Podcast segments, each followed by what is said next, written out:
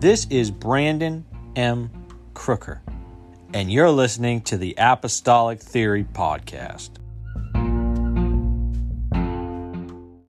We've got a very special guest with us today on Apostolic Theory. We have Brother Jeff Keck, incredible man of God.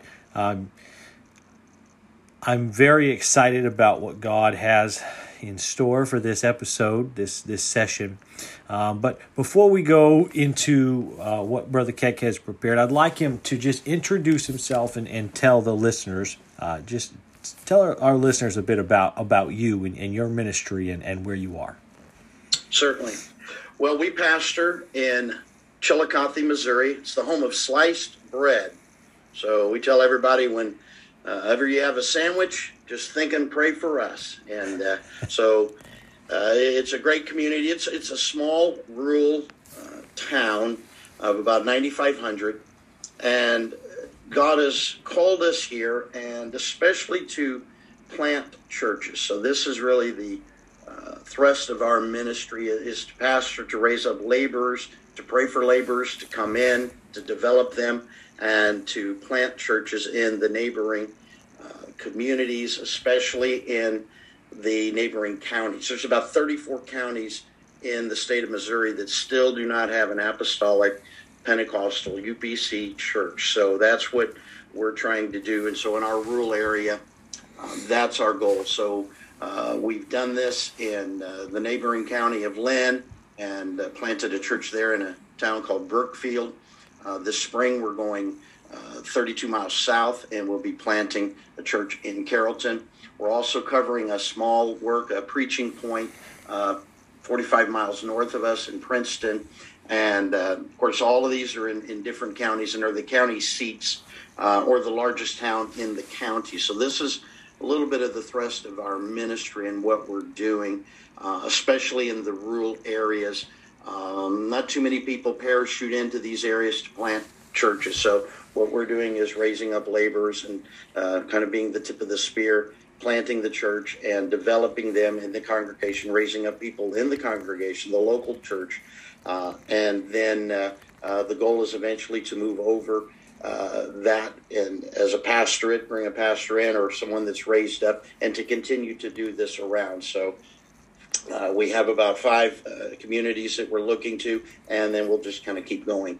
So we have been here almost six years now. So it'll be six years in June uh, that we've been here and uh, just doing the work that God's called us to do. So uh, we're excited about that. We uh, we love what we call the Central Church here. The people are fantastic. We're not a large church, but they they're fervent in prayer and fervent in spirit, and they are getting really behind what we're doing. So it's a uh, it's a real blessing to have that and have that thrust and and just to see what God is doing. So uh, that's a little bit about us. Uh, just my wife and I currently uh, are here. Our two uh, daughters are raised now the house pursuing their careers one in san francisco one in new york city so they're coast to coast and uh, we're here in the middle so uh, we're just uh, glad to be doing the work of god and it's certainly a thrill to to be with you and on this podcast and uh, just to have a wonderful conversation with everyone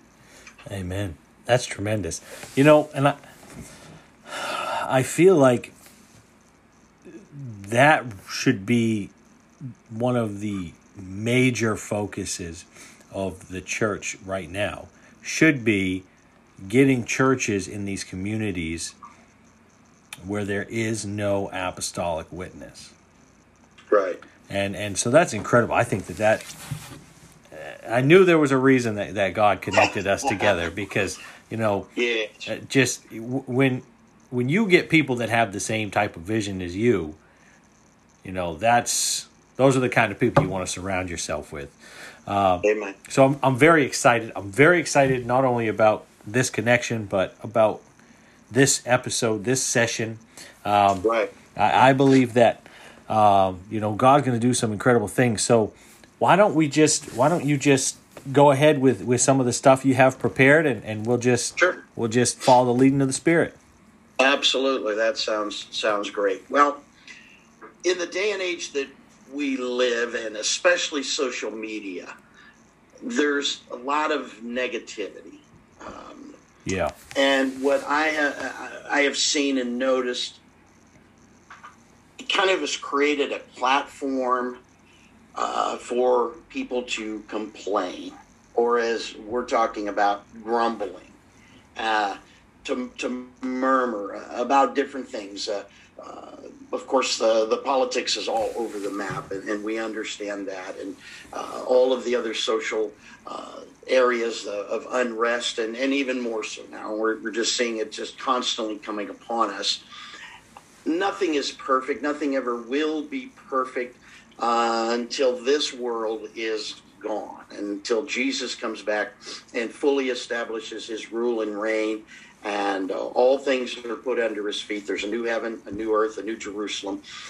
So, in the meantime, what we are to do, though, is to be the heart of Christ. We're to be uh, what Jesus was in his day, in his time. And I don't ever see Jesus complaining. Now, it didn't mean that he didn't rebuke people at times, he didn't uh, tell people uh, their sin. So, uh, I don't want anybody to misunderstand what I'm saying, but I really do think that we do ourselves a great disservice by complaining. And we'll kind of talk about this. First Corinthians 10 and 9 and, and, and verse 10 says, Neither let us tempt Christ, as some of them also tempted, and were destroyed of serpents. So we, we see as God brought them out with a mighty hand, uh, delivered the Israelites from Egypt, and there was great rejoicing. And yet, time and time and time again, they would murmur, they would complain, they would grumble. Verse 10 says, Neither grumbled ye, as some of them also grumbled, and were destroyed of the destroyer. Mm. So the very angel of God, as some have uh, called him the, the, the death angel came in and, and destroyed them. And they were destroyed by fire. They were destroyed by serpents. And and uh, uh, the earth opened up and, and swallowed them. I mean it was just problem after problem after problem. And it all comes back to grumbling to complaining to murmuring. And uh, it's quite interesting in the new testament the word that we see here for grumble gonguzo it means to make ill natured complaints in a surly manner. I, that word is just, oh, it, it just reeks with negativity, doesn't it? Yeah. Someone that is surly. So it's talking about someone that is complaining and they've got a surly manner or a, a, a sour disposition, and they're complaining and about their discontentment with someone or over a position or situation that God has placed them in. Mm. And we're, we're seeing this uh, almost more and more, and I, I think it boils up from a sense of frustration. Now, having said that, this has gone on for a long time. People have always complained, been negative. I, I came into the church almost 40 years ago. April 4th, it'll be 40 years for me. So uh, I was 18 years of age, and I came in church, and I was on fire. My brother uh, brought me in. He came in church two weeks before I did in, in March, and and uh, brought me in. So we, we kind of came into this thing by storm, and uh, uh, we were just you know wild as March hares, as someone would say, and. Uh, we were just worshiping and we were loud and running and taking our coats off and waving them over our head, you know, and, and our pastor was so gracious and so encouraging. We didn't know anything about Pentecost, but we loved the spirit and the attitude uh, of the congregation, how they received us. But even in the midst of that, there were some grumblings. And uh, I, I overheard one lady talking about us, and she'd been in the church a long time, raised in the church she had seen people like us come and go, come and go. She wasn't real positive. She didn't think that there was really much to us. And she said, I, I give them six months. and that that wasn't real encouraging. And uh, I, I, don't know what she said behind our back, but I know uh, she wasn't keen on us. She thought we were just going to be a flash in the pan, blow in and blow out. And uh, I remember taking umbrage to that, and uh, I got up and testified at, at uh, my year. when I had been in the church for a year, and I said, I know some of you didn't think I was going to be here, but I'm still here. And I got a little indignant, you know, and, uh, and just kind of being forceful. But the, the point of the matter is, yeah, we came with a lot of baggage. Uh, and I can see how people would look from the outside. But really, God had done a great work in our life. And what encouraged us was the people that acknowledged that. Now, once again, we were raw, we were green. We needed a lot of help. We needed a lot of discipleship. It took a village to disciple us, but God did that through his people and through people that were encouraging through people that spoke into our lives and, and lifted us up. And our pastor was so gracious, Pastor Edie Dumareskin, and uh, uh, just bringing the word to us and, and being kind to us and allowing us to express ourselves as we felt. And he always encouraged that. And I was uh, grateful at the time and even more grateful now uh, about this because – there is so much negativity. And I'm not saying I've never been caught up with it because I have. And that's why God spoke this to me so deeply uh, this past week. And I just was like, oh, we need to do something about this. We need to be better. Mm. Um, Robert Heidler writes that murmuring and complaining are usually manifested in one of three ways. And I, I think he did a great job in, in bringing this out. Number one, he talks about self pity, how you're feeling bad. You want to sit and lick your wounds and feel sorry for yourself. So you repeat all of the woes that have beset you. And you start to magnify, instead of magnifying the Lord, we magnifying the problems and the difficulties. And and uh, every time we we bumped our toe and uh, uh, all of the struggles in our life and uh, maybe there was more month than money and and we get caught up in this. And we start to have a, a, a pity party. As my uh, latest pastor uh, that I served under in San Diego, Pastor James Larson would say, have a pity party serving pout soup. And that's really what is going on often. He said number two is sympathy. You describe your difficult situations to anybody that will listen because you want somebody to come over and to pat you on the head and say, Oh, you poor thing. So, what we're doing is we're kind of looking for sympathy. It's that victim mentality. Uh, we think it's going to make us feel better uh, by being low and have people just dote on us, but that's only temporary the problem is still there. And he said number three is anger and bitterness. We've prayed, you know, we're struggling, but yet we still have the same problem. We still are fighting the same battle, and it feels like we're not winning.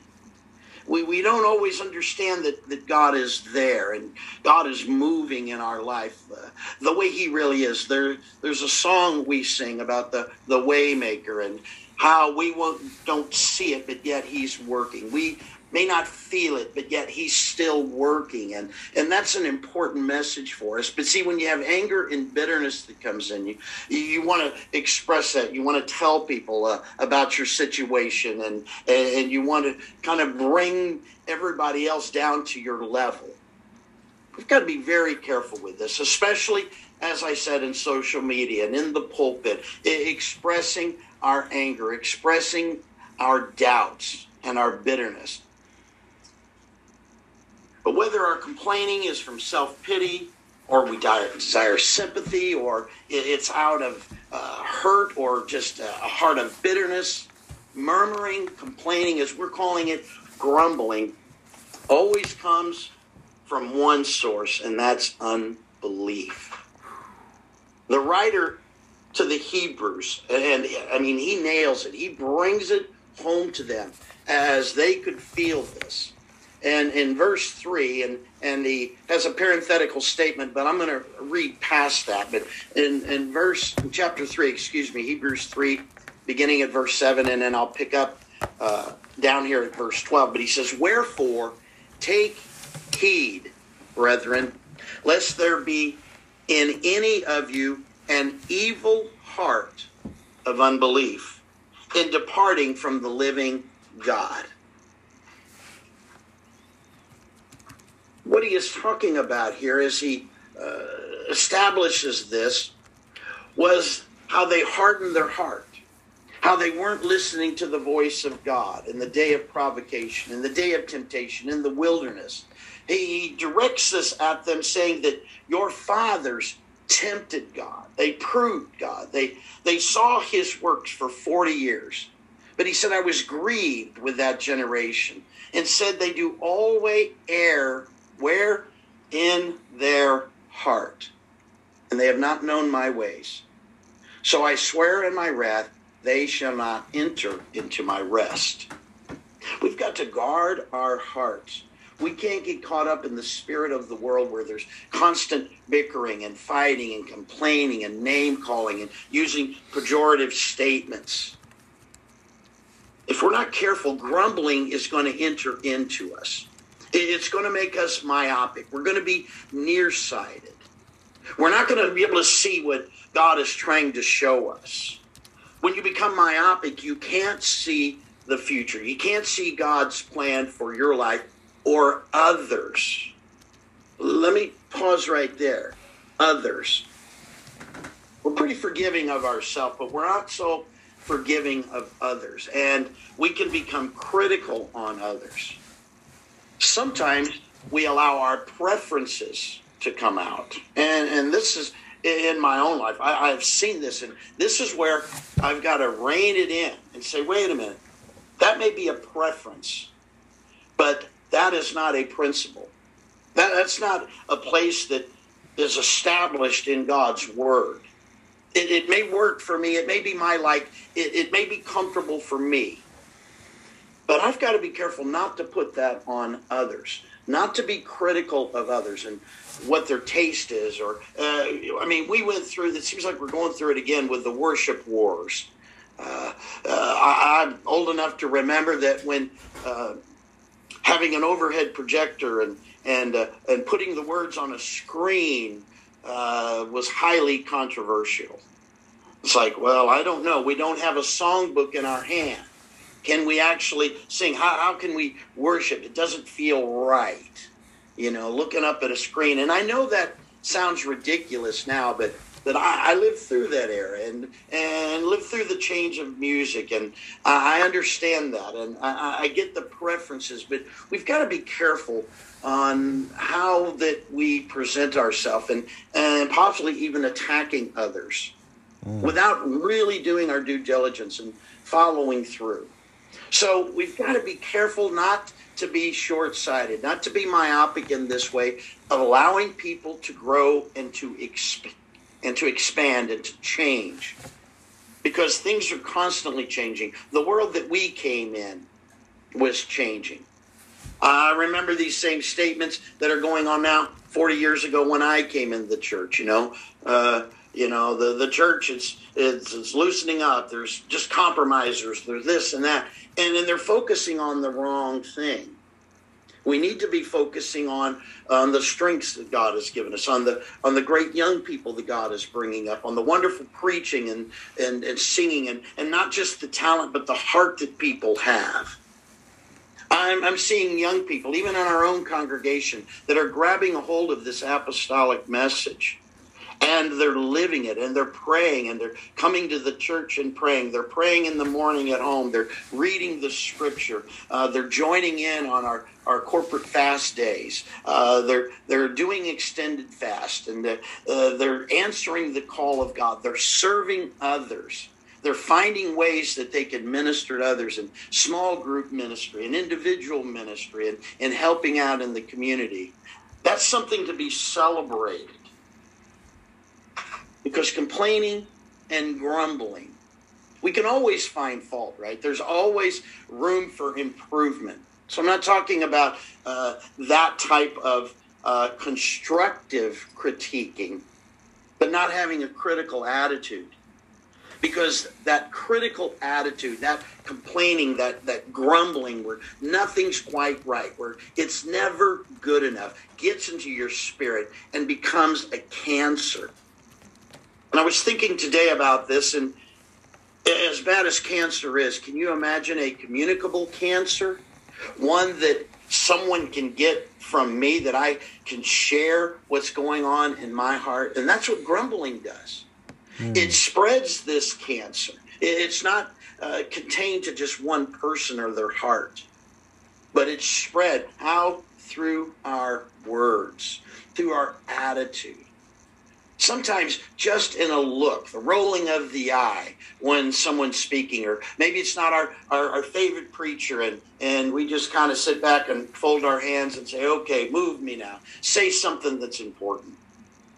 What I found, no matter how young and inexperienced the minister is, when they stand behind that pulpit, I gain something from that. I always have a takeaway. And there's something that God does, but only if I open my heart. And if I'm grumbling, I've closed my heart to God. I've closed my heart to His Spirit. I've closed my heart to His Word and those communicating the Word. And what I've actually done is open the back door to the enemy. Mm. Wow. And when I do that, then He comes in. Now, the scripture says the enemy is the accuser, the accuser of the brethren. Right. He is the official grumbler. He's the one that's constantly complaining and bringing all of our faults before God. I've said it many times, and I'll say it here on this podcast that that position is filled. We don't need any more applying for that position. It's already done. Allow him, and God's going to deal with him. But God forbid that I would join his side and open up my heart to use my words to bring down my brother, to accuse my brother, to grumble against him or to grumble against the things of God. Well, I don't like that shade of paint or I don't like the color of that carpet. As, as insignificant as that may seem, that can get into our spirit and, and that opens the door to the enemy. And what he'll do is he will come in and wreak havoc with us. We see this happening uh, in in the church at Corinth, and you know they had their issues, right? We all understand that. But as we see in the second uh, letter to the Corinthians, how that God was trying to pull them out, and the Apostle Paul is writing to them and and, and speaking to them and trying to uh, get their mind right. And uh, what we understand is that how God was reaching and touching them and yet they were somewhat resistant. He said, For though we walk in the flesh, we do not war after the flesh. For the weapons of our warfare are not carnal, but mm. mighty through God to the pulling down of strongholds, casting down imaginations and every high thing that exalteth itself against the knowledge of God, and bringing into captivity every thought to the obedience of Christ and having in a readiness to revenge all disobedience when your obedience is fulfilled. It's interesting here that we have to cast down strongholds. And where are those strongholds?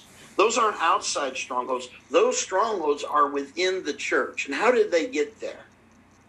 By people opening up their heart and allowing the enemy to come in, allowing his thoughts to permeate their mind and to come out of their mouth. What a sad day it is if I find myself being the mouthpiece and the voice of the enemy. In Exodus chapter 16, it says, And in the morning, verse 7, then you shall see the glory of the Lord, for that he heareth your grumblings against the Lord. And what we are and, and what are we? That ye grumble against us. And Moses said, This shall be when the Lord shall give you in the evening flesh to eat, and in the morning bread to be full, that the Lord heareth your grumblings, which ye grumble against him. And what are we? Question mark again. Your grumblings are not against us, but against the Lord. That's a powerful indictment, isn't it? That if I'm complaining against my brother, to whom am I really complaining against? But to the Lord. Moses brings this out. You, you say you have a problem with me, but really your problem is with the Lord, and your issue is with God. This is where I don't want to be, and I, I need to check my spirit. I need to make sure that I'm not complaining. It, it comes natural for us. As a child, I would often complain. I was a big complainer. I'm an outside guy. I love to be outside. I love to uh, to be in nature. And my brother often tells the story when when we were small and it was dark and it's the summertime in the Midwest. So, you know, it's almost nine o'clock and we're still outside playing and, and we're called in to come in and, and have to, and I'm throwing a fit and I'm complaining and I'm stomping and I'm whining and I'm crying and I'm yelling. I never get to play. And all that I had done all day long was play. I was complaining against the situation that I still had energy left while there wasn't any sun left. How ugly was that? Now, I know as a kid it, it's somewhat humorous, but my focus was all wrong. Instead of enjoying the beautiful day that I had, uh, the, the wonderful summertime, I started focusing on I never get to play. How absurd, how ridiculous. But see, that was in the moment, and I was judging everything by that last light. Never get to play. I my brother often says that I was a professional player. I work hard at my play. But I've got to be careful with this, and we all do, to make sure that our hearts are right before God, that we don't have uh, critical spirits, that we're uh, not working against the things of God. In Numbers 14, uh, verse 2, he says, And all the children of Israel grumbled against Moses and against Aaron, and the whole congregation said to them, Would God that we had died in the land of Egypt or would God we had died in this wilderness? And wherefore hath the Lord brought us unto this land to fall by the sword, that our wives and our children should be prey? Were it not better for us to return to Egypt? And they said one to another, Let us make a captain. I mean, think of this, how ludicrous it is. Let us make a captain and let us return into Egypt. God abhors complaining. As we see in verse 27, the Lord says, How long shall I bear with this evil congregation which grumble against me? I have heard the grumblings of the children of Israel which they grumble against me. He's being a little redundant here, isn't it? he's bringing it home, though. Say unto them, As truly as I live, saith the Lord, as ye have spoken in my ears, so will I do to you. Your carcasses shall fall in this wilderness, and all that were numbered of you, according to your whole number, from 20 years old and upward, which have grumbled against me doubtless ye shall not come into the land, concerning which I swear to make you dwell therein, save except Caleb the son of Jephunneh and Joshua the son of Nun. Oh, but your little ones, which you said you should they should be prey, them will I bring in, and they shall know the land which you have despised. Our grumbling cost us so much, so much vision, so uh, much of the blessings of God. How sad it is for us to allow this to overwhelm us. It gets in our mindset. It, can work against us. It's almost um, like Dr. Carol Dweck talks about the fixed mindset versus the growth mindset. Allowing ourselves to grow and to expand and to learn, or we can be fixed and locked in, not truly understanding and never realizing our potential. And because of these grumblers, they died in the wilderness, and their bones were bleached in the sun. While the ones they so called were upset about, that's just a shield. It was just a facade. They weren't really caring about the children because really all they could talk about was themselves. They weren't really concerned. They just brought their children up because they thought that would be uh, a, a nice shield for them. But it's not. We've got to guard our hearts. There's an interesting story that um, I've always enjoyed. It's a story about a group of frogs that are traveling through the woods, and two of them fall into a deep pit.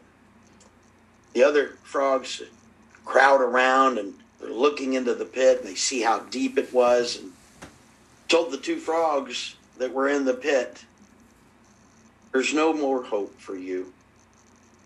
However, the two frogs decided to ignore what the others were saying and they proceeded to try to jump out of the pit. Despite their efforts, the group of frogs at the top of the pit were still saying that they should just give up, that they would never make it out. Eventually, one of the frogs took heed to what the others were saying and gave up, falling down deeper and deeper into the pit unto his death. However, the other frog, he continued to jump as hard as he could. Again, the crowd of frogs yelled at him to stop the pain and just die. Kind of Job's comforters, huh? But this old frog, he continued to jump harder and harder and harder, and with every ounce of strength that he could muster. He jumped and finally he made it out. And when he got out, the other frogs said, didn't you not hear us? And then the little frog motioned to them and indicated that he was mostly deaf. He really didn't understand what they were saying. He thought they were encouraging him the whole time.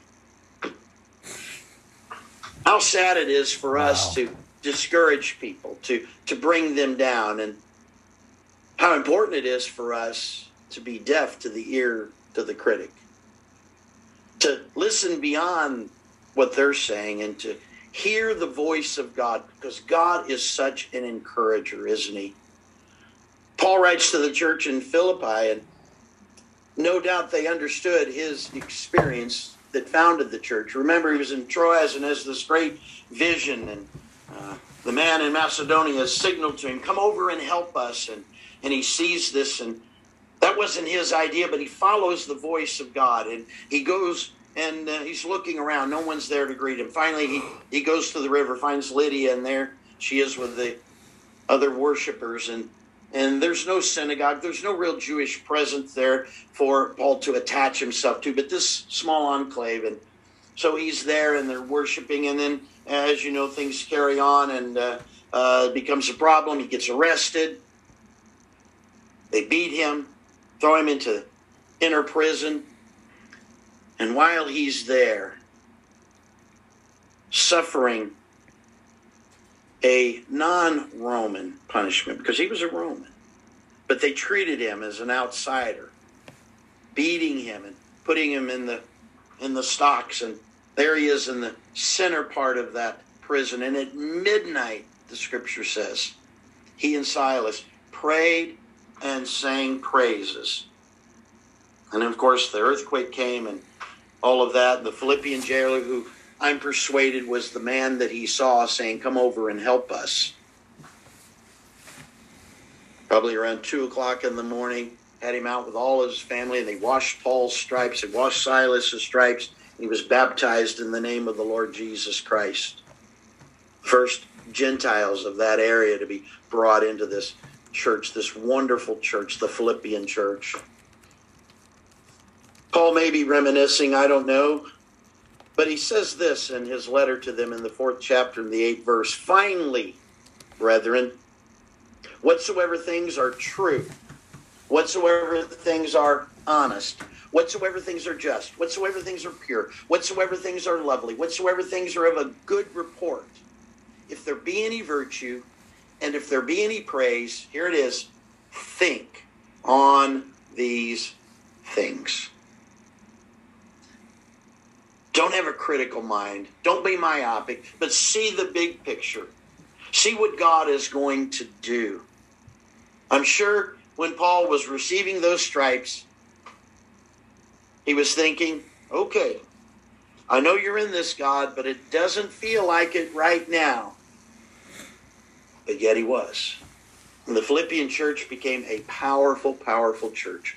Why? Because Paul was able to turn his momentary discomfort, the pain, around by thinking on these things, by being outside the temporal and thinking and worshiping with the eternal. Proverbs 25 and 11. The wise man said, A word fitly spoken is like apples of gold in pictures of silver. How we use our words is important. How we speak into people's life. Be encouragers. Psalm 19, 14 says this Let the words of my mouth and the meditation of my heart. Not just the words, not just what I'm saying, but let the meditation the thought of my heart. Let my words there. We, we see in the book of Joshua to think on the word, right? We, we see there in chapter 1 to, to think about that, to, to meditate on the law of the Lord. Now, that word meditate is quite interesting because it's the same concept as murmur. Now, what is murmur? It's kind of grumbling under one's voice. Except this time when we're meditating, as we're looking at it here, what are we saying? Under our voice, we're constantly repeating the word of God. So it's the act of murmuring, but not in a critical sense. We're using the word, we're praying the word, we're constantly saying that. And what are we doing? We're encouraging ourselves in the Lord. So let the words of my mouth and the meditation of my heart. So as I'm speaking to others and I'm speaking to myself, as Paul said, to pray continuously, right? This is what we're doing, constantly doing, reminding ourselves of the Word of God, speaking the Word of God. How about psalms and hymns, spiritual song, singing and making melody in our heart? So the words of my mouth and the meditation of my heart should be acceptable in thy sight, O Lord, because you're my strength and you're my redeemer. How I speak is so important. Uh, I'll close our little time here and we'll we'll move to the next segment here. But Colossians 3 and 8 says, But now ye also put off all these anger, wrath, malice, blasphemy, filthy communication. Where? Out of your mouth. Proverbs 11 and 12. He that is void of wisdom belittles his neighbor, but a man of understanding holdeth his peace. And the final word here is Romans 10 and 8. But what saith it? The word is nigh thee, even in thy mouth and in thy heart. That is the word of faith which we preach, which brings salvation to others. So instead of being critical, instead of being condescending, instead of belittling, I need to be a man of encouragement. I need to be a Barnabas, a son of the seer, a son of encouragement, speaking these words to build people up, not to tear them down. That's the enemy's job. I'm here to build up my brethren. I'm here to build up myself in my most holy faith. I'm here to speak words of life and hope. and faith. Wow, this is tremendous. I have I have just a few notes um, off of the things that you talked about. Um, first, you were talking about you know not having a critical spirit and not being critical, um, but trying to find ways to encourage. Um, and so, really, uh, simply put, we should be destroying our fault finder. And we should be building up and the, the bible talks about the edification of the body and edifying thyself. So praying in the spirit edifies yourself. But when you pray in the spirit with tongues and interpretation that edifies the body it's for the edification or the building up as you said of the body and so ministers have no business taking a grumbling spirit to the pulpit it's ineffective hurtful, and inappropriate. Mm, amen. That's not to say that there's not a time of correction, because a right. shepherd, a shepherd has a rod and a staff. One yes. is for protection, the other is for correction. Right. And so there's got to be a, a, place where, um, and, and, and the Bible tells us exactly how those are supposed to take place, how that correction is supposed to take place. And so the and and I've I've seen it time and time again when ministers will get up and they'll just I mean they will just bash on somebody and you know who they're talking about and it's like that just it's just not of God and right. and, and so um, we've got to be able to destroy our fault finder mm, and yes. another another thing that you you said that I thought was really powerful um, when you were talking about Paul and Silas and how Paul, he, he felt called to go to this place, and it seemed like nothing was going right. And, yeah, and, and, you know, he ends up in jail, and he turned that moment of, of despair into something much more powerful.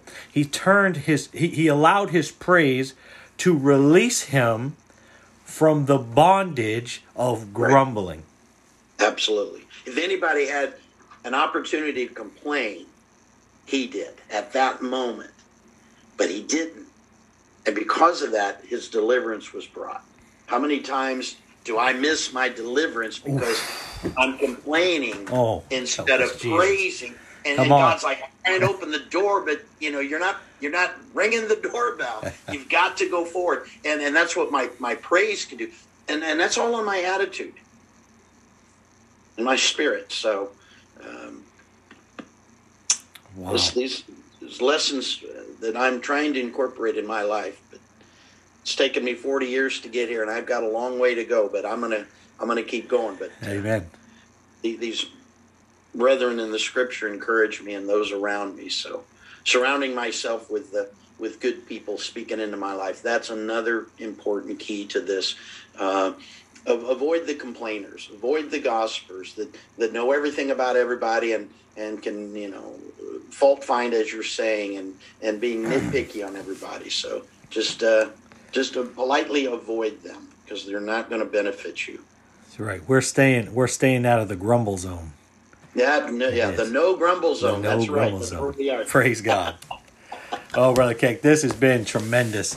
Um, I believe this episode is going to bless so many people. It's it's going to encourage some people. And it's going to help some people. Um, so I just want to thank you again for your time, and, and I want to let you know. Thank you. It has it has been a tremendous blessing, not only for me, but I can guarantee you it will be for the listeners. And so, thank you again. God bless you, friend. Thank you. This podcast is made possible because of listeners like you who are willing to bridge the gap. We now have a sponsorship program on our Anchor website in which you can become a monthly sponsor of $1, $5, or $10 a month. Follow us on Instagram, Twitter, or Facebook.